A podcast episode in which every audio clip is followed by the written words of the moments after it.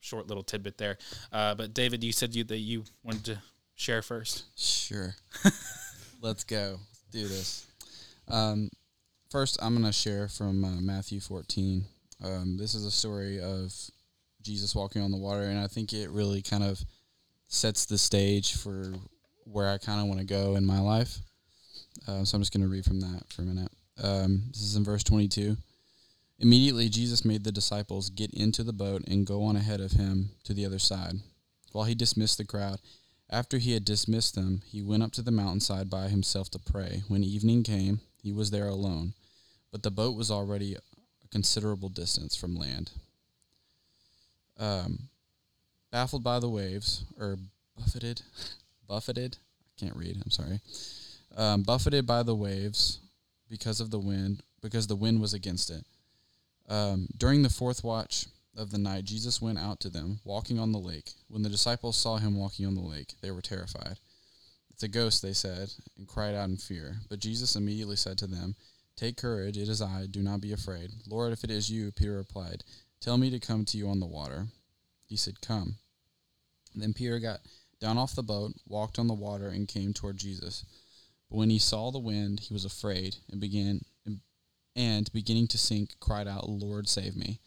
Immediately Jesus reached out his hand and caught him. "You of little faith," he said, "why did you doubt?"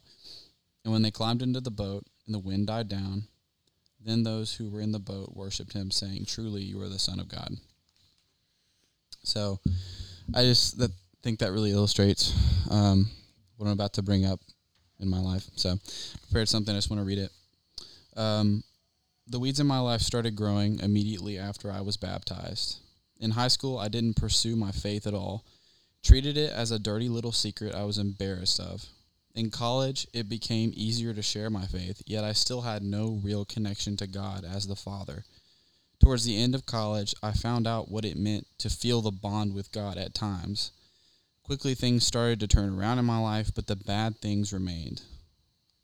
These are the things that, despite my relationship with the Lord, I have a hard time expelling.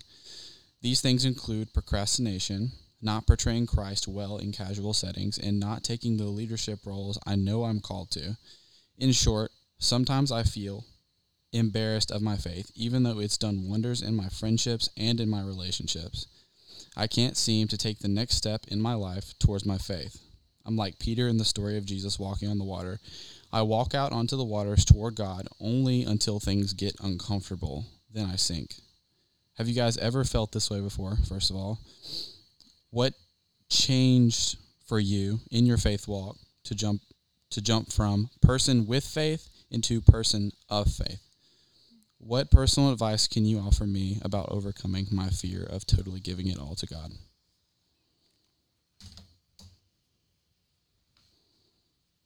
And action. So, first of all, thank you for sharing that. I know it takes a certain amount of like courage and vulnerability to just like lay it all out there. One thing that I can say is that I have definitely felt that way.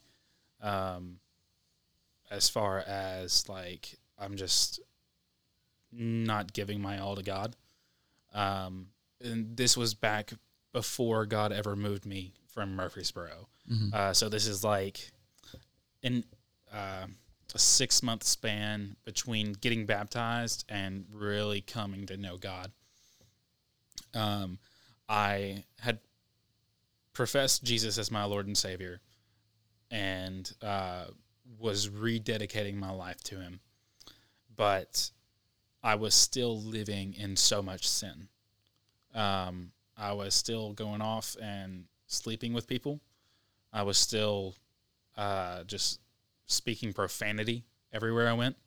But then I would go to church and I would put on this front. And it didn't really feel like I was putting on a front at the time. It felt natural. It felt like it was me. It felt like I was finally me. But then once I left church, I was going back to whoever this other person was. Mm-hmm. And that was really convicting because to keep with the illustration, it's like I was stepping out onto the water, But then as soon as I left the church and went back to my old life, everything got uncomfortable again. The mm-hmm. wind was blowing, the waves were crashing, and I was sinking. Mm-hmm. And I just was unwilling to reach out to God or call out to him to like come to me and like save me, because I felt like a dirty, rotten sinner. Mm-hmm. And the, so the, that's pretty much how I felt that whole 6 months. And, but I was getting closer to Jesus every time, like I was stepped out. Mm-hmm. And I got to a point where I really felt like I was doing good, where I really felt like I'm not failing anymore. Like I wasn't sleeping with anybody. I had taken control of my mouth. And I was trying to do good deeds as far as like service others. And there was one night where I like took this one guy who has trouble making friendships. I took him out to a place that I knew he would enjoy. And we had like a great time. He had a great time. It turned into a super late night. I take him home. And then on my way home, I'm starting to fall back in. I'm like, it's late. I'm lonely. And I know somebody that I can go see. And as I was like thinking about going to see this person, that's when God just flips everything around. Mm-hmm. End up hitting a dog, crashing the car, yada, yada, yada. I've shared this before. God like puts me in a position where I'm just like mad at him. And I'm just like, why would you let this happen? Like I was finally doing good and I slipped up one time and now you're punishing me. But the thing is that God, he wasn't punishing me. He was stopping me in my tracks so that he could show me the way forward. Mm-hmm. He was humbling me mm-hmm. so that I could see him as my Lord, as my authority figure. And once I finally said, okay, God, I hear you. I see that I need to honor what you have for me, what commands you've given me, stuff like this. I need to honor my body. I need to honor the temple. That's when the test came, and it's like things that I didn't think could fall apart, fell apart. And now I'm here at rock bottom. But the difference is that I wasn't scared anymore. Mm-hmm. I was comforted by the fact that this is ordained by God.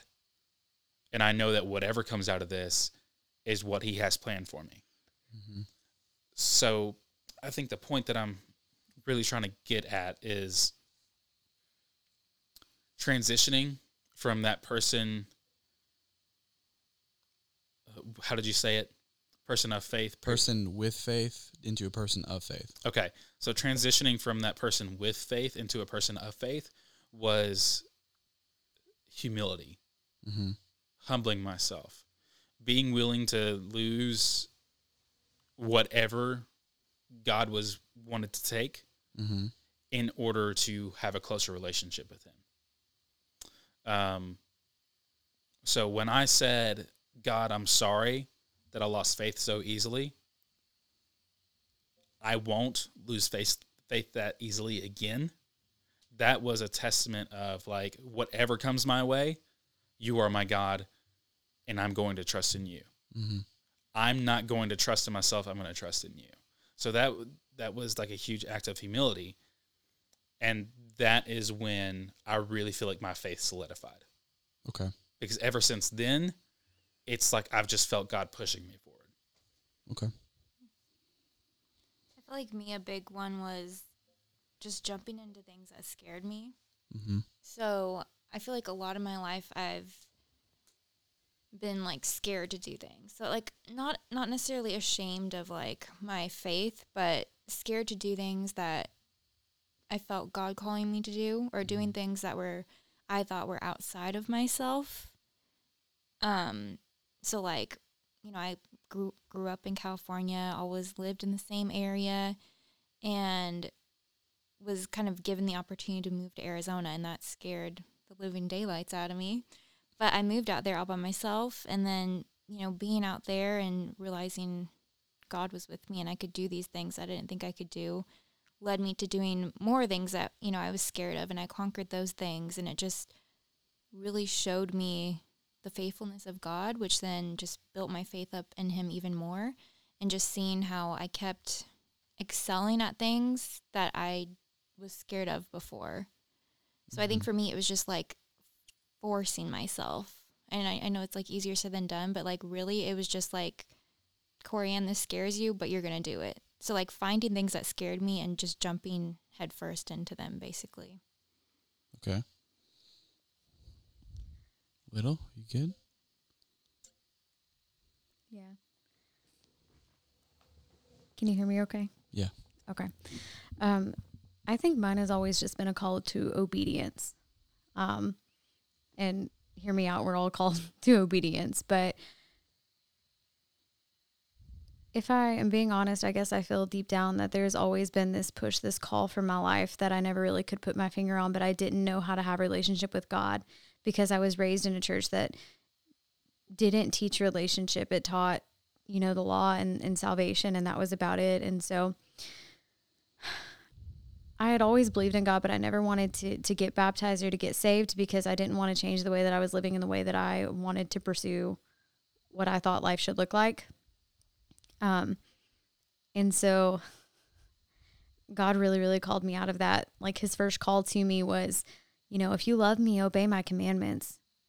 And for the longest time I wanted to get baptized and I made excuses not to, not because I didn't believe, but because so many people did not care about God because of another person, not anything to do with who he is, but just because other people had been hypocritical with the call that they had on their life and the way that they stewarded it. And so I didn't want to say, yeah, I'm a Christian, even though I always fully believed, because I didn't want to give him a bad name because of choices I decided to make.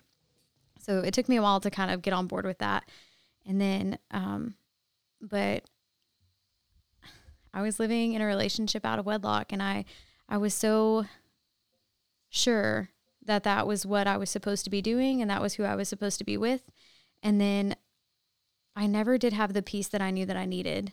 And so when God sent a laborer across my path to really be like a spiritual figure in a way and speak to my life, it brought conviction. It brought that truth that I needed. It exposed the dark places in my life. And he was like, hey, he's like, you know, you don't really love people the way that you say that you do. He was like, God is love. And he says, if you love me, you'll obey my commandments. He's like, you're shacking up with somebody you're not married to, and I know that you know better. What are you doing with your life? I went to work, and I thought about that all day. All day I thought about that, and, well, here we are now, you know. Like, God really pulled me out of that. Anytime I've ever tried to pursue something that wasn't what God had for me, he's been super jealous over me, and he's always called me to this place of obedience in this area specifically of my life. And it's just trusting him, and it's staying in position. And going back to our last episode of just guarding your heart, a big part of guarding your heart is you have to stand your post, you have to stand firm, and you have to stay in position. Because even if you do the right things and have the right influences, if you walk away from your post, you're not really being a good steward or a good guard of your heart. And so for me, it's just staying in that place of obedience and growing deeper and closer with him. But that's a little bit of my testimony, and that's kind of how God called me out of this mundane place, this place that there really wasn't life in, to this place where there's so much abundance and so much growth and so much fruit. And I feel like he's actually telling me to ask him for even more, which sounds ridiculous to me because I feel like I'm already so thankful. Like I get to be with you guys. You know, we get the privilege to go to church and speak about Jesus freely. The privileges that we have. Like, oh my goodness, I just don't think how it could get any better than that. And I feel like even now he's calling me. He's like, okay, wait, you're ankle deep. He's like, I need you to go knee deep and then waist deep. I'm calling you to deeper waters. I need you to ask me for big things that are going to shock me that you ask me for them. That's where I need you to be. but you have to stay in position and you have to stay in purpose. And so that's just kind of a little bit of from where I started to where I am to where I feel like God's leading me.